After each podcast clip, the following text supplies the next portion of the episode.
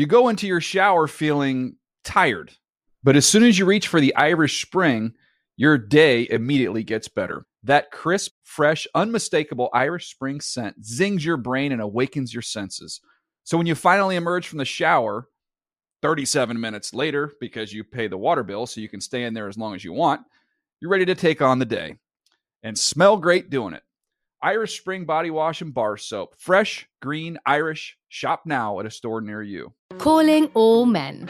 When was the last time you had a really good cry? A recent survey found that women cry on average five times a month, while men cry on average only once a month. Studies have shown that crying can support your mental, your physical, and your emotional health. I'm Radhi Devlukia, and on my podcast, A Really Good Cry, we embrace the real, the messy, and the beautiful. Listen to A Really Good Cry on the iHeartRadio app, Apple Podcasts, or wherever you get your podcasts.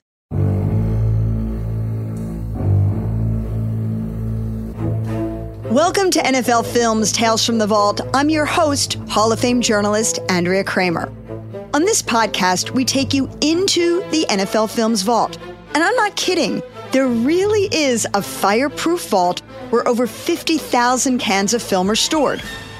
Among the many items in that vault are over 200 interviews conducted by the late president of NFL Films, my mentor, Steve Sabol. And that's where I come in. I'm here to present these interviews, raw, unedited in their entirety for the first time. So I'll be jumping in here and there to provide context and insight. And today, I'm so excited to be bringing you a true time capsule Steve's 2002 interview with Tom Brady.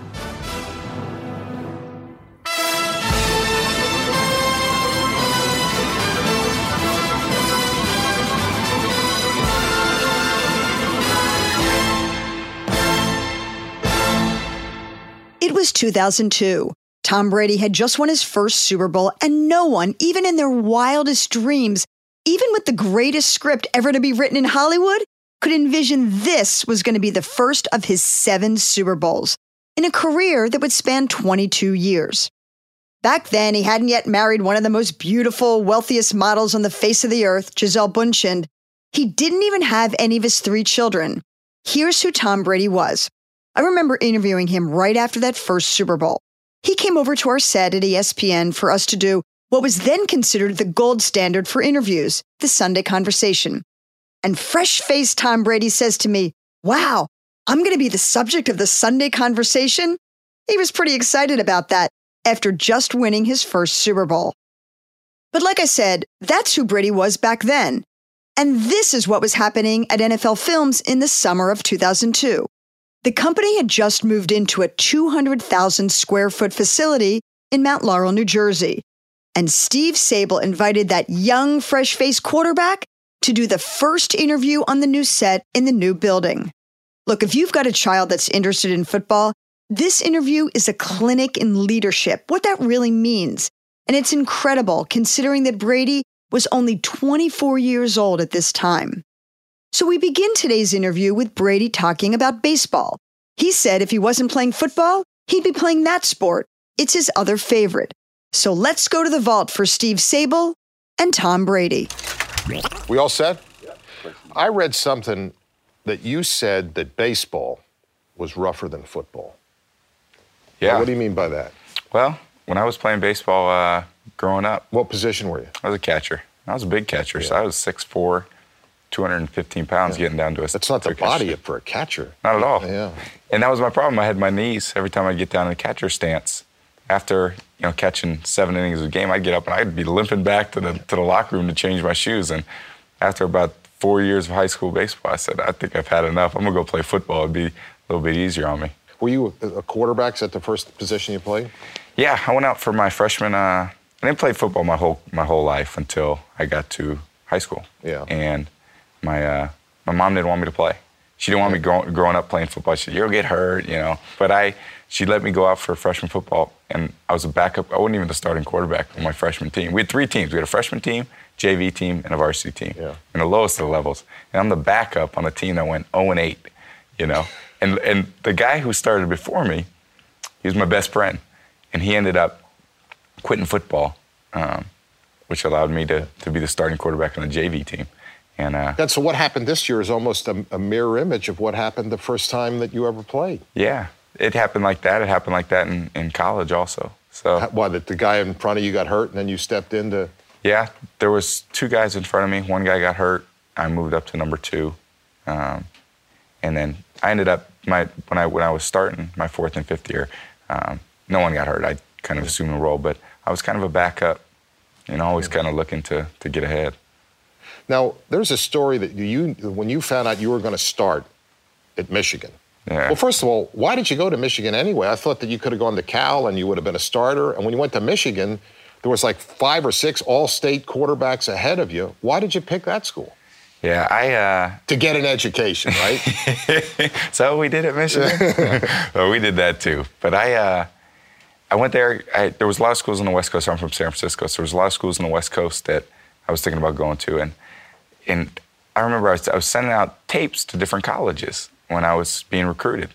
And uh, you know, I had these letters from Michigan, and I'm thinking to my dad, you know, I was a JV kid, wasn't even a starter on my freshman team, and I'm we're sending out these tapes. I'm like, you know, here's Cal State Northridge, here's uh, you know, some of these schools down south, University of San Diego to play football. And I'm saying, Dad, you think I should send a tape to Michigan? And he's like, Yeah, you know what? Let's go for it. So we sent a tape to Michigan, and they were the, one of the first ones to respond. Hey, we love the tape. We'd love to have you come in. And uh, and I ended up they ended up coming to see me at a couple games. And then sure enough, I took the trip back there. Uh, just kind of a want to win. school, yeah. Oh, it's a great school. And I called my parents from the airport on the way back, and I told them, "Hey, I'm just going to take a trip to Michigan. I'm not going to go to Michigan. That's way too far. It's way too cold." And I, uh, I took the trip, and I, I called them from the airport uh, on the trip home, and I said, "Dad, Mom, I think I know where I want to go to school." And it was, uh, it was a great decision for me. now, when you were little, did you go out in the backyard and pass, the ball, you know, pretend that you were going to play in the NFL someday? Or, or, or were you not really interested in football as a kid? Yeah, that's what I. Well, on our street, I mean, you'd be saying, "Go, okay, go down, make an out route at the fire hydrant, you know, bounce the guy off the car fender." And I mean, on my street growing up, we had 50 kids. I mean, there were so many kids. I mean, we didn't have dinner. I mean, it was like a mom would come out and she'd be like, "Guys, we're eating," and oh, I'm not hungry, you know, and we're gonna we're gonna stay out and play all night. And we played capture the flag, and we played football. We used to draw plays and memorize plays. You know, it's all-time quarterback. You'd have three guys, you know, all-time quarterback, and you'd have one receiver, and the other guy'd be the DB, and then you'd play Well, who'd you night. pretend to be when you were a quarterback? Did you, you know, Yeah. obviously you must have had players that you watched. Did you say, "Oh, I'm, I'm Terry Bradshaw or Roger Staubach or I like to be Jerry Rice. Jerry when I was Rice?" when I was the receiver. oh, so the, you, so the oldest kid was always the quarterback. So I was I was playing receiver, Mm-hmm. and I'd always want to be Jerry Rice. He was you know a San Francisco kid. I mean he was growing up, and when I was seven years old, when I started to realize the game of football, I mean he was Jerry Rice was the man, and he was only getting better. That's when they won all the Super Bowls. now I want to go back to to. Uh, well, you had three sisters, right? Mm-hmm. So they was the worst athlete in the family. You were. Yeah, those, all What- three of those girls are better athletes than I am. What do they play?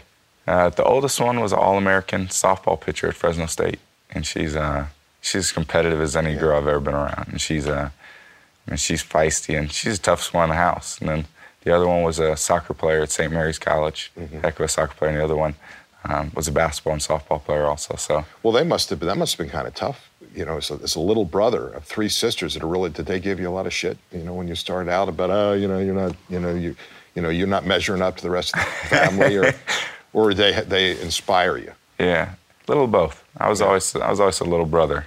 You know, mm-hmm. oh, you're Maureen's brother, you're Julie's brother, and and it's and when I was a freshman in high school, I wrote a essay about what it's like to be a baby brother, and I was like, people always refer to me as a baby brother. So maybe one day, you know, I want my sisters referred to as that's Tommy's sister, that's Julie's sister, and you know. They, they give me that crap now. They're Everyone, oh God, we asked about your brother. How's you know? Now, when you were going to the Super Bowl, the week before, did any of your sisters call you up and talk to you? Oh yeah, they were they were on the phone all you know. I mean, the whole season and the Super Bowl. I mean, they were after the Pittsburgh game when you know I, I twisted my ankle.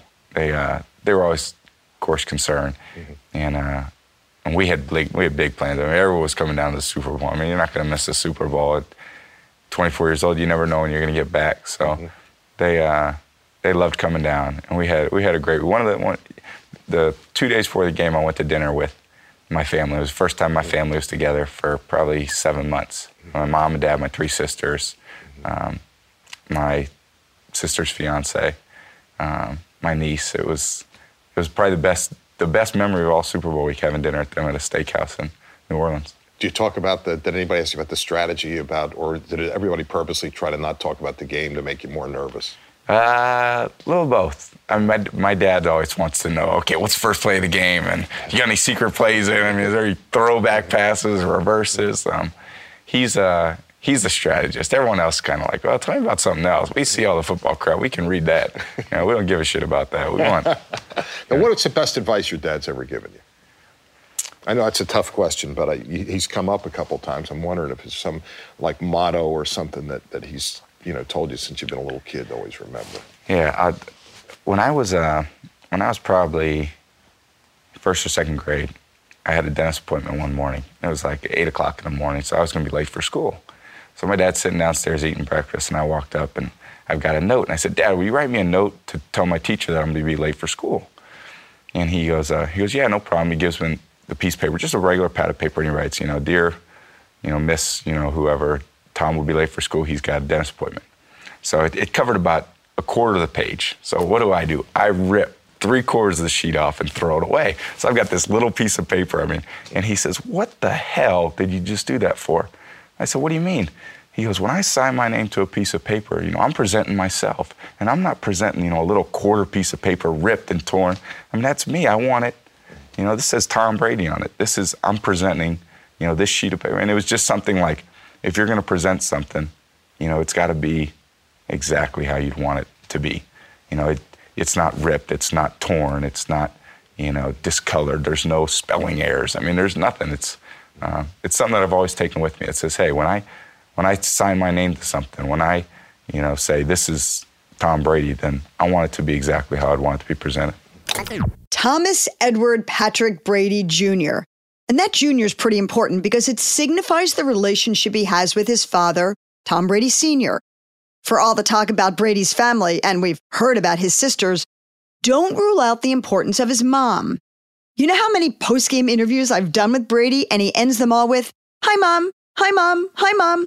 Well, there's a lot of those in the archives as well. And of course, if you ask anyone in the family, they'll tell you that Brady gets his competitive juices from his mother, Galynn.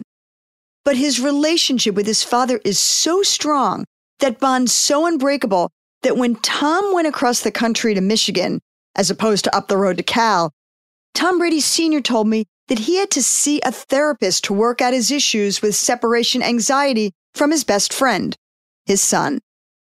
So, upholding the Brady name is hugely important to Tom, which is why this story of how he almost got arrested at Notre Dame is so meaningful.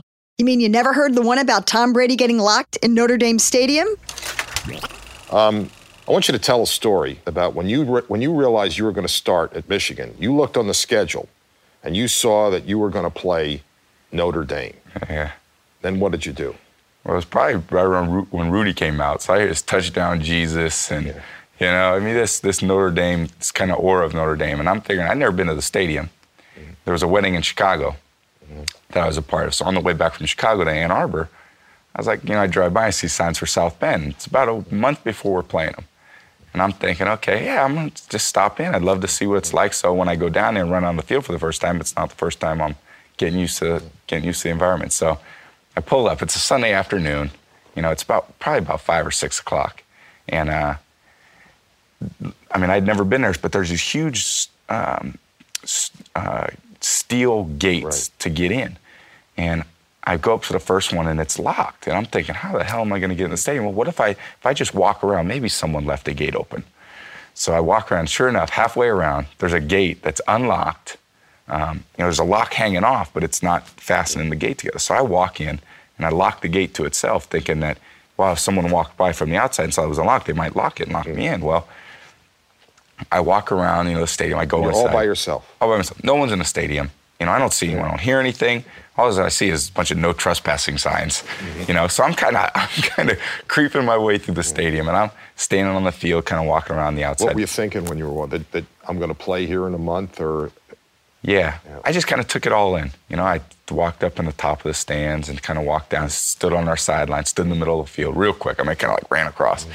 and uh, I was just, you know, you go up and look at the touchdown Jesus from the stadium, and it, it was cool. Yeah. And so I walk, I'm walking back out to, to the gate that I walked in, and I guess someone had come into the stadium because they had unlocked the gate and then fastened the, the two sides of the gate together. So I'm thinking, oh my, I'm locked in the friggin' stadium. it's six o'clock at night. My car's sitting out there in some illegally parked zone. And there's, I'm thinking, I'm playing here in a month. I'm going to be on Sports Center, you know, breaking into the stadium. So I, I, I'm trying to get out, and then I go up to one end of the stadium. I think it was a, to the south, was south end zone, and I, uh, there's a big, uh, there's a ramp, you know, kind of a handicap ramp that, that goes up the side of the stadium, and about 20 feet up, there's kind of a, you know, it's like a open window that you can jump down onto the grass. And it was, you know, when I got up there and I kind of looked down because I was going to jump over the top, I'm thinking, I'm going to break my ankle. You know, I don't know what's worse, being in jail or breaking my ankle jumping out of the stadium. So I didn't know what to do. Didn't have a phone on me. So I, I get into this, uh, I get into this, uh, this gardening, uh, this uh, maintenance tent, yeah. and I found a sledgehammer. So I take the sledgehammer, go outside, and there's a there's an extension ladder bolted onto the wall. And I just start beating the hell out of this extension ladder to knock it off the wall. So I knocked the thing off the wall after about 10, I mean, I, I must have hit it 10 times. And this ladder was so busted up. I took it, carried it, you know, halfway around the stadium, threw it over the top where I was going to jump, climbed down, got in that car, and drove out of South Bend faster than I've ever driven in my life. Did you tell anybody that story when you got back to Michigan? No. Yeah. I didn't want to tell my coach. I didn't want to tell anyone. I didn't want anyone to know. I mean, and people were, when I'm climbing down the ladder, there were people that were visiting, and, and I turned around, they got this camcorder coming me down, coming, following me down. Yeah, we going, should look for that footage. I know. It we might be somewhere. That, you know. Someone's no. probably got it. If anyone actually does have this footage, can you please contact NFL Films? I mean, this may not be the sports version of the Zapruder film, but this is Tom Brady we're talking about. And when we come back, we'll hear about his infamous NFL scouting report, and Steve and Tom get into great detail about the tuck rule game. Stay tuned. You go into your shower feeling tired, but as soon as you reach for the Irish Spring, your day immediately gets better. That crisp, fresh, unmistakable Irish Spring scent zings your brain and awakens your senses. So when you finally emerge from the shower, 37 minutes later, because you pay the water bill so you can stay in there as long as you want, you're ready to take on the day and smell great doing it. Irish Spring Body Wash and Bar Soap. Fresh, green, Irish. Shop now at a store near you. Calling all men. When was the last time you had a really good cry? A recent survey found that women cry on average five times a month, while men cry on average only once a month. Studies have shown that crying can support your mental, your physical, and your emotional health. I'm Radhi Devlukia, and on my podcast, A Really Good Cry, we push against typical societal norms. We embrace the real, the messy, and the beautiful providing a space for raw, unfiltered conversations that celebrate vulnerability and allow you to tune in to share, connect, and find comfort together. Our tears come as a way to let us release what we can't hold anymore. I trust that no one's ever going to find out those deepest, darkest secrets. Yeah, it's been a hard day. She walks out, and this is what she looks like. Oh my gosh, give her an Oscar! Listen to A Really Good Cry with me, Radhi Devlukia, on the iHeartRadio app, Apple Podcasts, or wherever you get your podcasts. Welcome back to NFL Films Tales from the Vault. It seems almost unfathomable that Tom Brady was drafted in the sixth round. But make no mistake, 199 where he was picked, that number's etched in his mind and his legacy. His draft status and the kind of embarrassing portrayal of Brady in draft annals belies what I think is perhaps his greatest attribute his mental fortitude. That's what's enabled him to never accept the judgment of others or to set limits on himself. So again, as you listen to young Tom Brady, remember this is 20 years ago with this mindset. Makes it pretty clear why he's gone on to become the greatest Super Bowl winner of all time. I want to read you something. This is the draft report on you. And we, we condensed this a little bit. And basically, it goes, you know, Tom Brady, poor build. That might be accurate. I would probably agree. Skinny, lacks great physical stature and strength, and gets knocked down easily. Also, it's the same thing. Yeah. As a runt. Yeah. Um, you know, I I don't think I was well. That kind of gets me fired up because I'm thinking, you know, what the hell do these people know? I Mhm. mean, um, that sounds like uh, Joe Montana right there. I mean, Uh huh. Well, when you, what I'm going to get at is when you got to the NFL, I mean, what were you thinking that, you know, I'm here, maybe I'll come up for a cup of coffee, I can play a couple of years, maybe I can be a starter, maybe I can, you know, you know, make a career out of this? Or did you have, you know, bigger dreams and say, geez, you know, I can, I think I can play?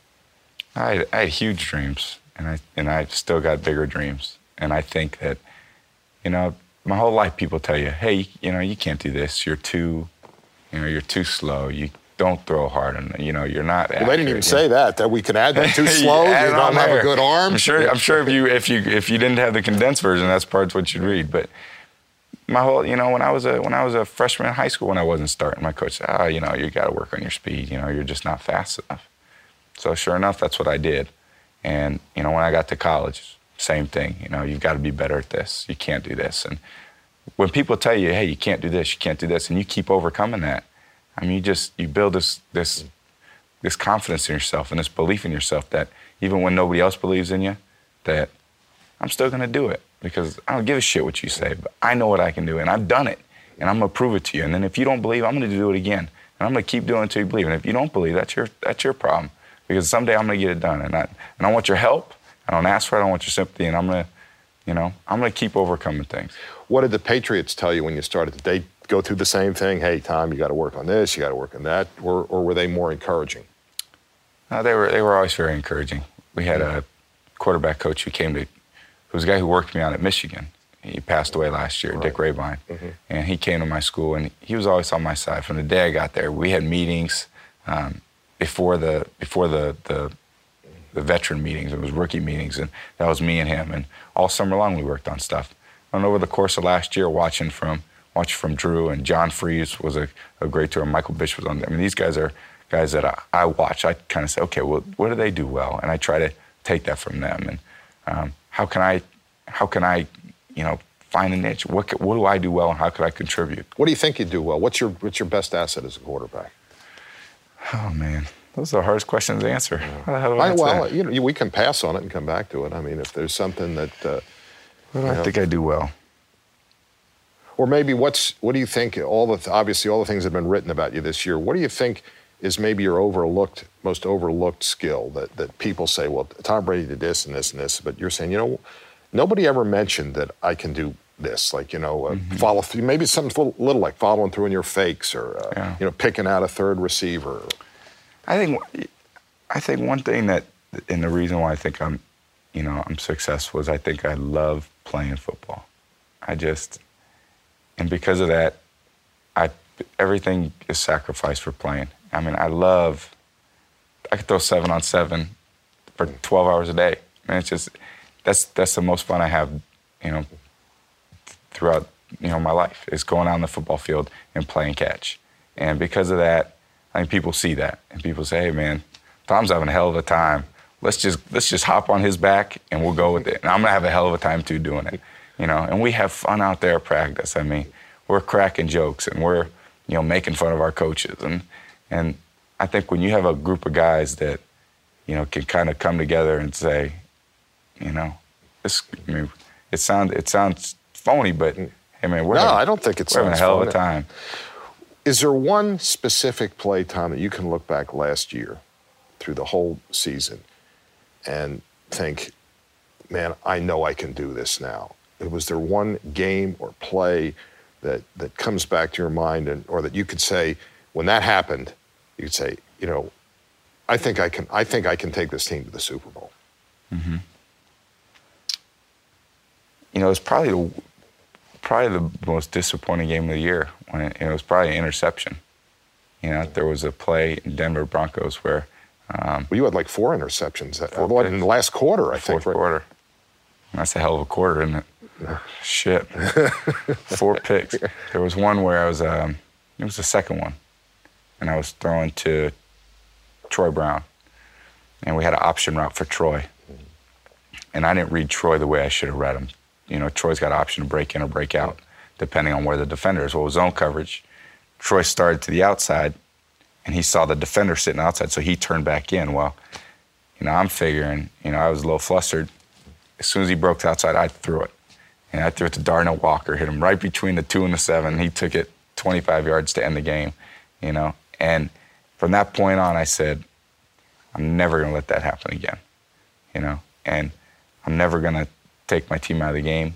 I'm never going to um, make a mistake like that and, and never have a miscommunication with the receiver. I mean, all the things that come into a play like that, that, you know, we got to go forward from there. And I got to make sure that never happens again. And that was really when we started to take off. And that was a that was four picks. We were we were thr I think that took us to I think we were two and three at the time, or whoa, something like that. But uh, our season really turned from that point on. I thought.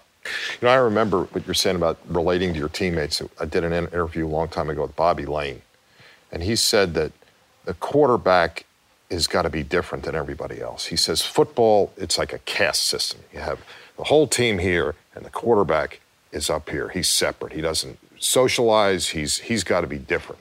You think that's that's that's still true, or do you believe in that? Um, in a sense, yes, but in a sense, no. I mean, I think you got to be one of the boys because you are. But in another sense, there's more expectation and there's more responsibility. So, you know, when all the guys are going out to drink beers, you know, you might have to slip a few waters in there. You know, I mean, you got to. You're you're one of the guys, and you enjoy hanging out with them. But you got to be up at seven. You know, you've got to study film late. You know, you've got to you've got to be the guy that's, you know, fills in the holes for everyone else. So when everyone else is is, you know, goofing around or getting a little complacent, you got to be the one that can bring everyone back up. You know, you've got to be the one that is kind of the checks and balances of the whole team. And but you can't ever seem like, you know, you're another coach because you're not. You know, you're a player, and the coach communicates you. But it's a fine line. It's a very fine line because, you know, the quarterback gets a lot of the, you know, when, when people want to talk, they want to talk to the quarterback. You know, and the quarterback's always held to a certain level, but you don't ever want your guys feeling like they can't talk to you or they put you on that pedestal because you want to be, you want to feel like I'm just, an, I'm just like you guys. You know, I'm slugging it out like you, and that's how I feel. I've read once that um, in order to succeed in something, you have to have a clear knowledge of your own weakness, weaknesses. Obviously, you had an incredibly successful season. What was? What do you think is your weakness? The thing that you were aware of the, during the course of this year. Wow. Uh, I think what the, a, lot, a lot of times you pride yourself on, you know, what, what you do do well. And I think sometimes going back to that, you think, well, at least I think, you know, I can think my way through this game. You know, I'm a smart guy. I can process the information. I could, you know, I know the calls. I know the audibles. I know the defenses. But one of the weaknesses is sometimes you get too smart for yourself. You know, you start to over anticipate things. Mm-hmm. You don't play. You think that, okay, I have this play versus, you know, I see a defense. Okay, it's a cover two defense. I know exactly my read. Well, you know, what if the free safety doesn't play cover two quite like I expect him to? And I've already thrown the ball to a guy who should be open if he played it the right way, but, you know, he's guessing. So he picks the ball. And you can overthink things. You can you can anticipate things, but you can over anticipate. And you could you could talk your way out of plays. You know, that you know, you're going up to the line of scrimmage sometimes and you're on, oh shit, you know, I, hate this play. I don't like I didn't like it in practice, I didn't like it in the game plan, and now he's calling it. You know? And then you get out there and sure enough it's a bad play. You know, just because you've talked yourself into it. So We're surrounded by all this memorabilia. What did you save from last season? uh, I I got a I got a few things. I have my Super Bowl jersey, of course. Okay. Um, Are you wearing your ring? we get them soon. Oh, you don't haven't it got them yet. You know, next Sunday. Yeah. But uh, the one thing that I kept was the the touchdown ball from the Raider game than when I ran it in. You know, because everyone said you can't run. You know, it's too slow, can't run. You know, and that was that was like one of the biggest plays uh, of my career. And I spiked that. I tried to spike that ball so hard. You know, I. uh, and as soon How as I did you get? it, How did you get the ball? Did you get the ref to give it to you, or how do you know it's the real ball? as soon as I spiked it, Damien Woody picked it up, my center, and he came over and he gave it to me. He goes, "I think you want this," and uh, I kind of took it off the sideline and I grabbed it. and I wasn't letting go of that ball. I put it in a safe place. I gave it to Don Brochard. I "Don't you lose this." I said, "I want this after the game." Where's it now? Um, it's at my house. I wrote on it, you know, Patriots, you know, Patriots versus Oakland, first rushing touchdown. Pretty cool. Now let's go back to that game. When you run out onto the field and you see that that weather, what was the first thing that you thought of? Great, you know, uh, you know, I'm from Michigan. I'm used to playing in this, or Yeah. oh boy, this is going to be this is going to be hell to play in something like this. Yeah, I ran out probably two hours. I always like to go out early and get loose. I walked in, I said, Holy shit, why is the field not covered? Yeah. That's what I thought, you know? I mean, quarterbacks are always thinking, God, my, the footing, I mean, the ball is going to be wet. And uh, I ran out and I was, I couldn't believe it. I mean, it was the first time I'd played in snow like that before. Really? And you and you played at Michigan, and you never had a snowstorm like that? Never a snowstorm like that. of course Practice, that- practice, we had Yeah. done in practice a little bit, uh, but never, never like that. I don't think a lot of people have played in weather like that. How does that affect the game?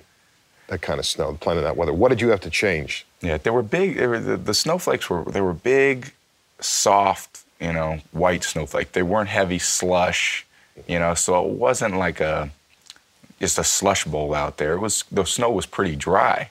So it was. I'm sure playing in that snow was probably better than playing in in the rain. In the rain. Mm-hmm. The the hard part I think was for the receivers because the field was like cement on the outside. I mean, from the numbers out, it was it was ice and the field was frozen solid. So they couldn't get in and out of cuts. And the only thing that was keeping them from cutting was the snow. So guys would have their cleats, you know, their half inch spikes on, and there'd be a half inch of snow to two or three inches of snow that was packed down by the end of the game. But nobody could make any cuts. The DBs would backpedal, and you'd throw the ball to your receiver, and he couldn't even break to, to break up the ball. So, in a lot of ways, I think that was an advantage for the quarterbacks. We have a shot of you and the and uh, Bob Kraft before the game, and there's like some sort of a conversation. Do you remember what, what, what he said to you or what you said to him? Yeah, I remember that one. I uh, think I promised him we'd win the game. I think I he come up to me a couple weeks before, and uh, going in earlier that week, I said to him, uh, I said, "We're gonna get this one. You know, we're winning this ball game." And he said, "All right." So I saw him before the game, and he looked at me. He said, "You remember what you told me, right?" And I said something like, "Yeah." I said, "I, I promise you, we're gonna win this one." So we're gonna get this one for you. Now, I read something about the strategy of that game, and a lot of credit was given to Coach Belichick, and, and justifiably so. But and I don't know whether this is true, but they said that, this particular article said that the whole first you know three quarters is that it was just run the ball, run the ball, run the ball, and it wasn't until that you were really in a desperate situation that the coach said, "All right, you know, Tom, throw the damn thing, and let's see if we can we can win it this way." Yeah. We were down 10 in the fourth quarter, and there was probably 12 minutes left. And uh, Charlie Weis walked over to me, and Charlie said, uh, he said, we're going no huddle. He says, we got to go win this game. And, uh, and Coach Belichick came over. He said, okay, now we're going to, we're either going to go no huddle or we're just going to kind of pick up our tempo. And Charlie was, I think Charlie was pretty adamant about going no huddle. So they talked, and he said, all right, Coach Belichick we got to go. We got to go win this thing. And we marched down, scored, and we finished off on that run. And th- they punted it back to us, and uh, we punted back to them. So it wasn't like, you know, we scored twice in a row. We actually had a series in there where we didn't score, which allowed our defense. But did you change the strategy? Was the beginning of the game, the first half, we're going to run the ball because of the weather, or or or is, or is that not true? I think we thought we could run the ball well against them. I mean, I thought going into the game that um, our, our our game plan was to to run it because they, they they were very good in the secondary. I mean, Charles Woodson, he's going to be he's going to be a Hall of Famer. Um, they had Eric Allen on the other side. They really had some some good talent out there, some great talent. So we thought one of the things that we could exploit was their was their D line their linebackers, who are good players, but we felt we'd have a better chance running the ball. And then, especially when you go out and you see the snow, mm-hmm. you go, oh shit, you know, we got to run it now. Mm-hmm. So it, it But then at the end, you changed you ch- changed totally and said, "All right, to win it, we're going to have to throw it." yeah. and we threw it probably 30 mm-hmm. times in the second half. What now? Let's get back to the to the to the play. You know, the, the fumble. What was your first reaction? Incomplete pass. now, really, you thought it was an incomplete pass? You know, when when when he initially hit me, um, kind of reached out to try to trip uh, Greg Biekert. He was the one going after it, and I saw him, so I tried to kick my leg up. You can't do a lot when you're laying on the ground. Someone's laying on top of you. But uh, I got hit. I was trying to throw it to the to the to the running back. And what happened was the defensive end peeled on the peeled off. He was a rusher, and once he saw the running back kind of released out of the backfield, I guess it was his job to to drop. It was a it was a zone blitz, is what it was. So they were bringing their their two strong side linebacker. One was Charles Woodson, and one was I think Biekert. They were coming, which I should have thrown to the right side to a slant that was wide open. Well, I decided I was going to throw a weak side. This is one of those things that I can overthink things. And I'm going to throw to J.R. Redmond coming out of the backfield. But the defensive end peeled on him, which made me hold the ball. So I was going to recock and throw it to him. And just as I was starting to, it was coming down, I was, you see pump and I think I was recocking. Ball's coming right back up to throw it, and that's when he hit me. But they didn't call that illegal hit to the head that he gave me either. Where were you when Vinatieri kicked the field goal? Uh, the one that tied it. The, the one that we, we've said it's the greatest field goal in NFL history. Yeah, no question. I mean, you couldn't even see if you, you know, from that, from the, from the, from the, from the tight shot on the other end zone, you couldn't even see the ball go through the uprights. I mean, it was, that's how bad it was. But I was standing probably, as soon as he ran out on the field, I think I, I walked right over and I turned around as fast as I could because I know the clock was running down too. So he, uh, Did you say anything to him as he was coming on the field? uh, I don't remember. Yeah. I remember right after I ran out there and I gave him, I was, I was so excited and I figured, shit, we got a shot now. Yeah. That was so, and that was unbelievable. It's called the Tuck Rule game because of that play, but it overshadows what it really came down to the kicks. Because this game solidified Adam Vinatieri as the greatest bad weather kicker in NFL history. So while Vinatieri may get overshadowed, the game during that Super Bowl run that often gets overlooked is the AFC Championship game that took place the following week in Pittsburgh. The Steelers were nine point favorites, and late in the first half, Drew Bledsoe replaced an injured Tom Brady. He'd hurt his ankle and led the Patriots to victory. The same Drew Bledsoe who had signed a 10 year, $103 million contract the previous offseason, only to be replaced by Brady in week two after Bledsoe suffered what could have been a fatal injury. The AFC Championship game was Bledsoe's greatest contribution, actually getting the Patriots to the Super Bowl. But that set up Bill Belichick's decision who to start in the Super Bowl. Look, look, I covered the team that week and it was agonizing. Does he start Brady, the second year Wunderkind, or Bledsoe, the nine year veteran? That decision to go with Brady, to go with Belichick's gut, may have been the most impactful decision in the history of the Patriots franchise. So let's rejoin Steve and Tom and learn what happened pregame prior to Super Bowl 36. Now I want to get to the uh, to the Super Bowl. Now, I, I read a story that said that in the locker room before the Super Bowl that you fell asleep. Yeah. I was, uh, Does that relax you before the game? Do you do that a lot? yeah, I'd never done that. And But before the Super Bowl, the biggest game of your life, you're sleeping in the locker room. Yeah, there was there was such a long break between our warm up and the start of the game because that pregame damn pregame show runs for an hour, you know. So normally we're out there and we go in, and five minutes later we're back on the field. Well, coach had said, "Hey guys, we're gonna have hour and ten hour and fifteen minutes." Well, the night before, of course, you're a little restless. So, you know, anytime you get to the game, we had warmed up, and then of course you're, you know, you go sit down, and the next thing I know, I'm sitting on the floor. Next thing I'd take my pads off, you know, and I laid them back right in front of my locker. I just kind of put my head down, and I, mean, I knew I had a lot of time. So I think it, at the at that point, I, I- there's there's not really any nerves for me because there's nothing more I could do. You're, I was prepared, I was ready, I was confident. You know, I was at peace. I was just I had such a peace of mind. I said, hey, you know, just put my head back and. I think I woke up about a half hour later. And Did sure enough, I looked next to me, and Bledsoe's sleeping, you know? and I think some of the guys are kind of kicking back. A lot of guys listen to headphones, but it was just one of those moments that, you know, it just, I was just relaxed. a lot of people have talked about the relationship that you had with Bledsoe. That's really an interesting, uh, whole interesting story. You think you could have, if the roles were reversed, that, that you could have done this, the, the, handled it the way he did? I mean, that's as tough a situation as as um, as there could be for a quarterback because when you're a quarterback, you, you know, you you you have this great confidence about you, and you never want to feel like, you know, that there's someone else out there, and if I was in that situation, I don't know how I could have dealt with it. And um, it was it's never easy. I mean, it's a competitive situation. There's one guy that plays. You know, it's not like running back or receiver. There's one quarterback. And, you know, when you're the quarterback, you always feel like, um, I've had a big part to do with this game. When you're the backup quarterback, you don't even feel like you're on the team. You feel like you're a fan. You know, like, God, I didn't do anything to help our team win.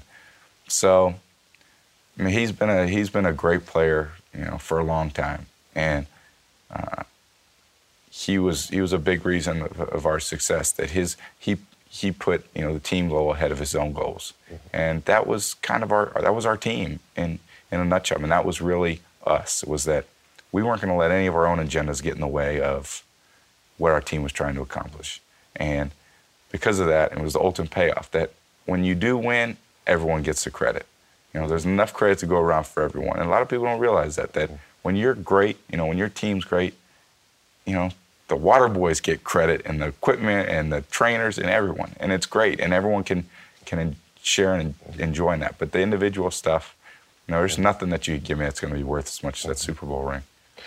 I think we have a shot of you in the in the tunnel before the Super Bowl, and you're and you're you and Bledsoe, and you're banging each other, and you're saying you're going to get this. I, am going to win this for you. I'm going to win this for you. Do you remember what you said? Is that?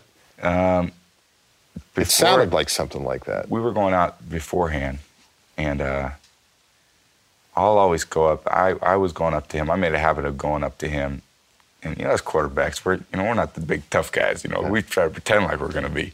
So I always grabbed him. I tried to sneak up on him and take my helmet and just just give him give him a shot as hard as I can. Well, before the game, pregame warmups, I kind of turned around and here he came, smack, and he got me. I said, "I'm gonna get you back for that one." Mm-hmm. So I saw him in the I saw him in the tunnel before the game, and I turned around and I gave him a big head, dove and kind of heavy. And it just kind of knocks, you know, you just get hit. You know, it just knocks some of the, the energy out of you.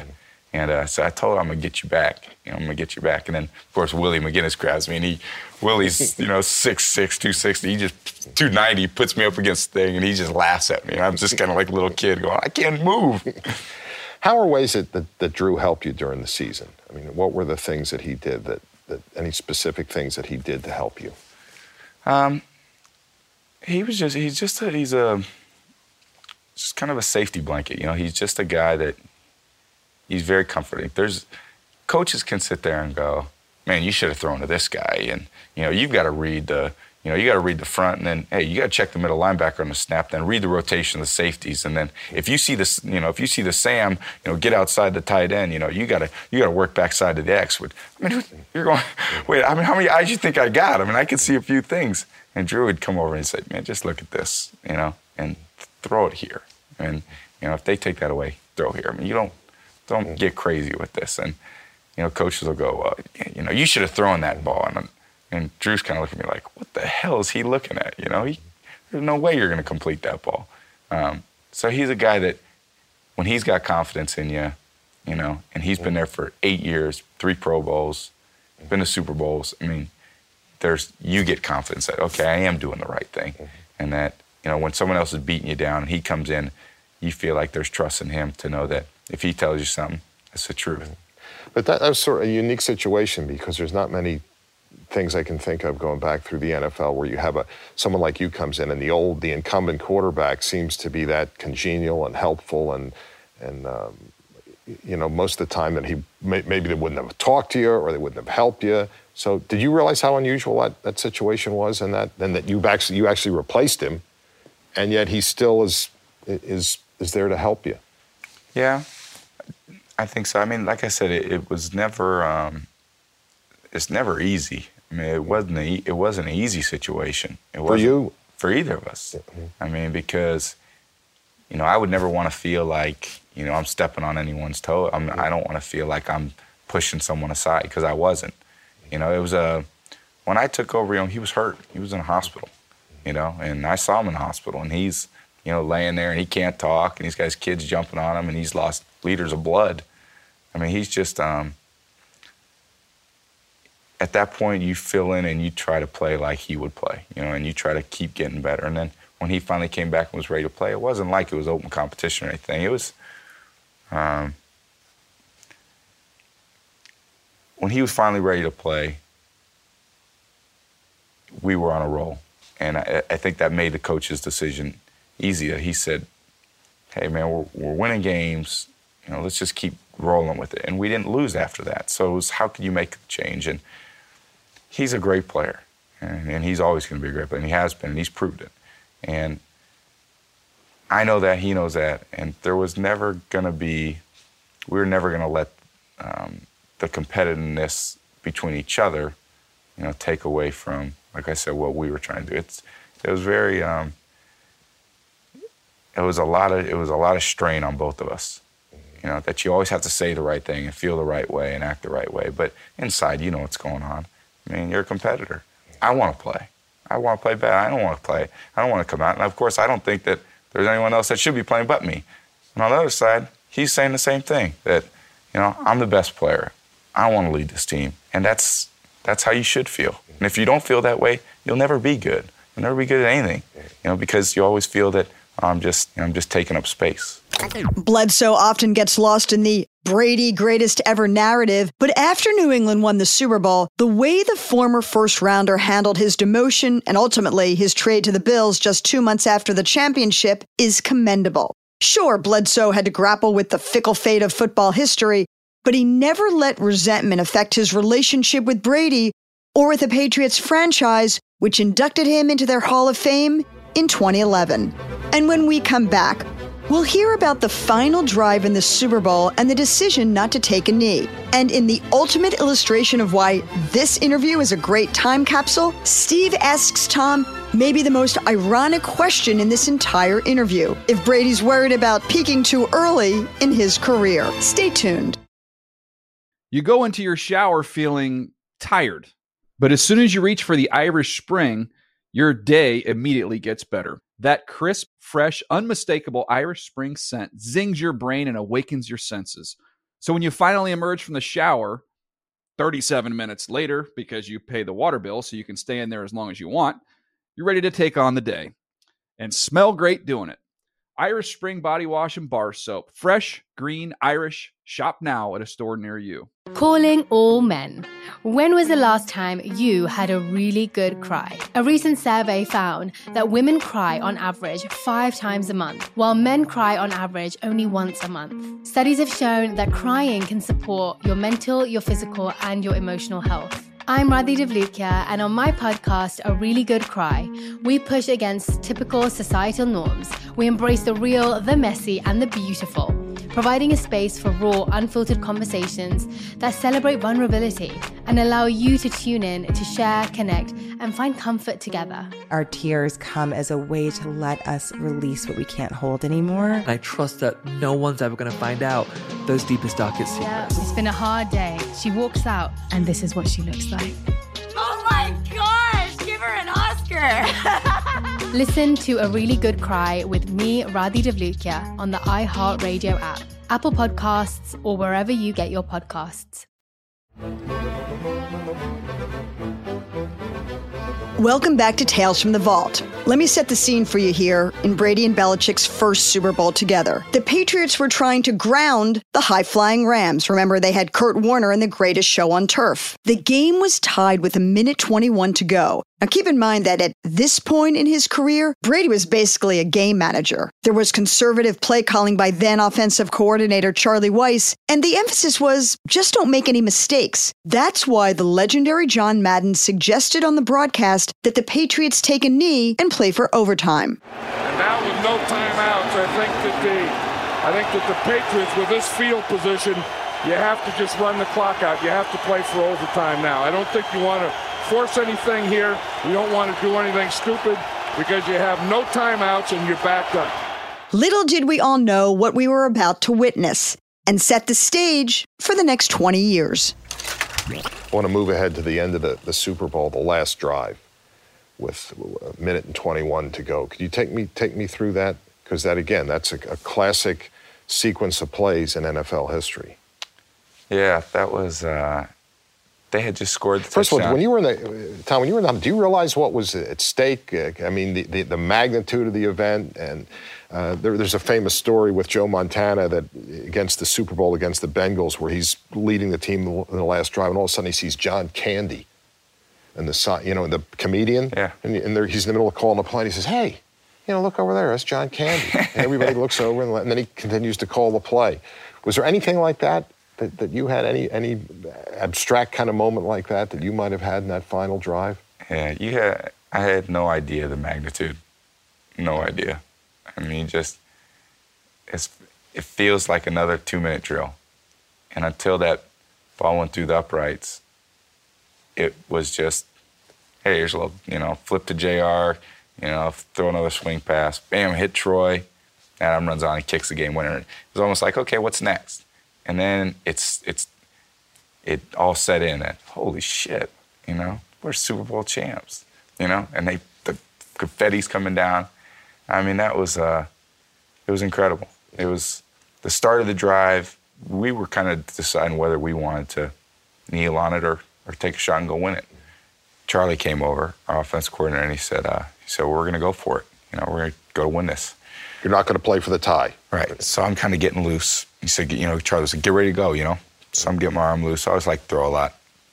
It's just as I'm running on the field, Charlie kind of grabs me. He says, hey, you know, if there's a bad play, we can run out the clock. You know, just, you know, be careful with the ball. So I took about three more steps, and Drew was right behind me. He goes, hey. And he goes, fuck that. He goes, go out there and sling it, you know? And it was like, uh, that's what we're going to do. Of course, I run the huddle. You know, I started jumping around, and there was no TV timeout, so we were, we were going right away. And we said, uh, it's all right, guys, let's go win this thing.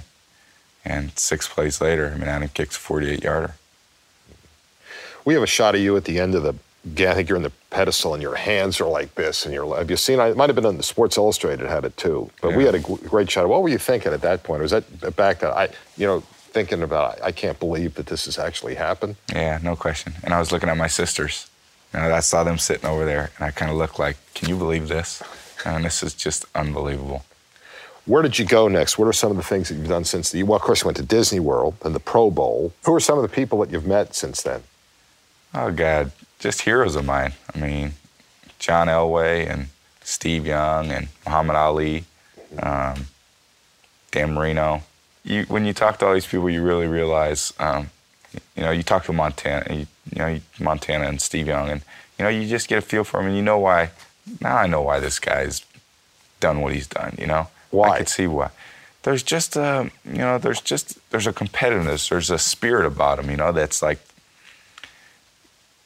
when you when you're around people like that, you just kind of feel like, you know, man, I'm sitting next to the man. You know, I mean, this is. Well, that's the way I feel now. Do you? See, yeah, I'm sitting next to the man. Well, I got a, I got a lot of years to get to catch up to those guys, but you know, you hear these stories about them, and um, you know, when you finally get to meet them, and you get to meet the, Muhammad Ali. I mean, Muhammad Ali was, you know, the greatest fighter ever, and he's, you know, he came up and he's showing a magic trick, and everybody is just in awe. You know, you just feel it. He, and he walks out of the room, and everyone sit there. And go, I mean, that was unbelievable.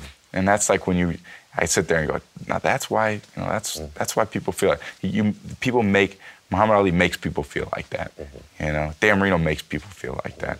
John Elway makes people feel like that. And he made his teammates feel like that, and his coaches. That everyone was believed in him, mm-hmm. and everyone was like, "Hey, man, if I'm on your side, we're gonna win. We're on the right side." When you look back at last season, at your last season, and all the great things that happened, what do you think's the biggest obstacle that you had to overcome last year when you look back at it? Um, I would say learning to adjust to the outside pressures of of playing quarterback. That the football's the, the stuff that's always come pretty easy. You know, the athletic stuff, the throwing the ball, the learning the plays, the hanging with my teammate. That's the easy stuff. But the pressures of the interviews and the demands and the tickets and the hotel rooms and the you know the phone calls and it's just it can get it can get very. Um, you feel like the walls are caving in after a while.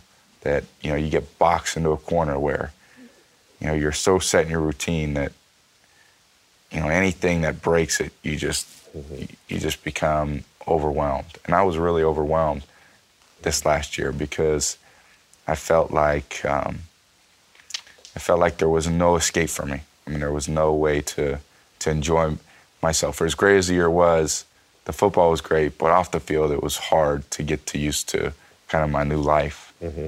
You know, years ago, a lot of times the quarterback, you know, when you had a Dan Fouts or a Bradshaw, they were the gunslingers, and they, you know, the whole team took their character from the from the quarterback. Now, sometimes it seems like a quarterback is just like um, the caretaker. You know, you send the guy out there, don't lose the game for us. Mm-hmm. You don't have to win it, don't lose it. The, the defense will, will, will win it. We'll win it with field position. Right. Do you, do you get a sense of that change at all?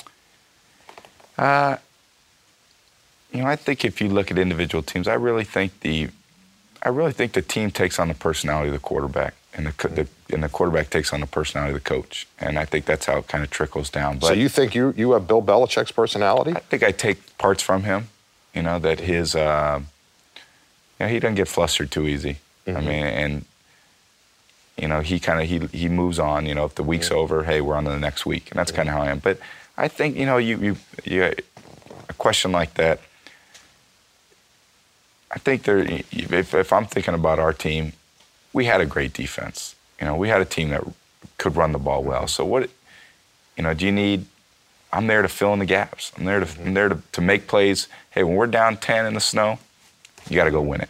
You know, but if you're if you're up 21, you know, and you got to run the ball to win the game and hit a few third downs, you got to do that too. Mm-hmm. I think every team demands different something different. You know, mm-hmm. I mean, I think of the Baltimore Ravens. You know, and that defense. I mean, you couldn't score on that defense if you, you know, if, if in 50 quarters. You know, but then I think of the Rams, and you think of Kurt Warner, and they ask Kurt to do different things. I mean, they ask mm-hmm. different players to do different things.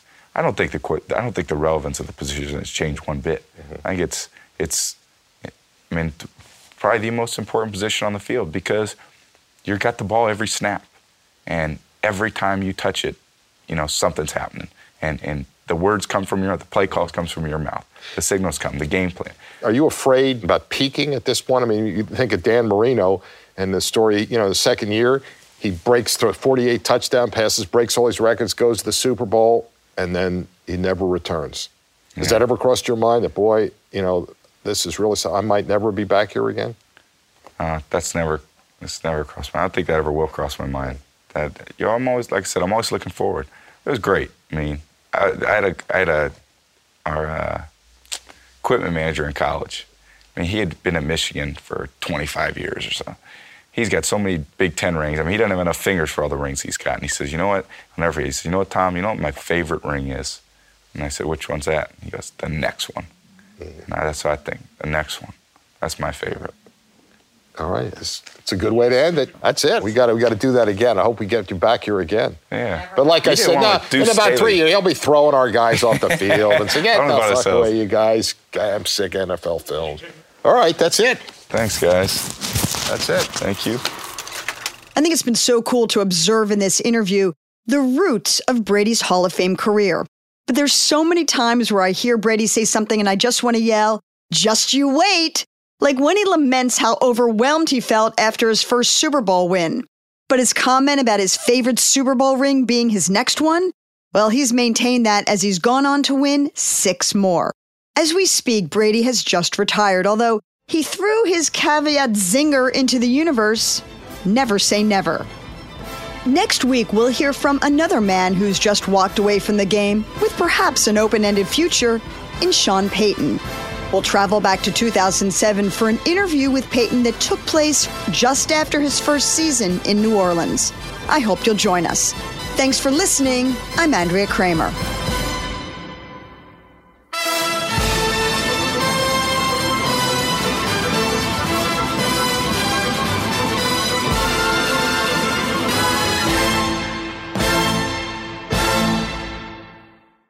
You go into your shower feeling tired, but as soon as you reach for the Irish Spring, your day immediately gets better. That crisp, fresh, unmistakable Irish Spring scent zings your brain and awakens your senses. So when you finally emerge from the shower, 37 minutes later, because you pay the water bill so you can stay in there as long as you want, you're ready to take on the day and smell great doing it. Irish Spring Body Wash and Bar Soap. Fresh, green, Irish. Shop now at a store near you. Calling all men. When was the last time you had a really good cry?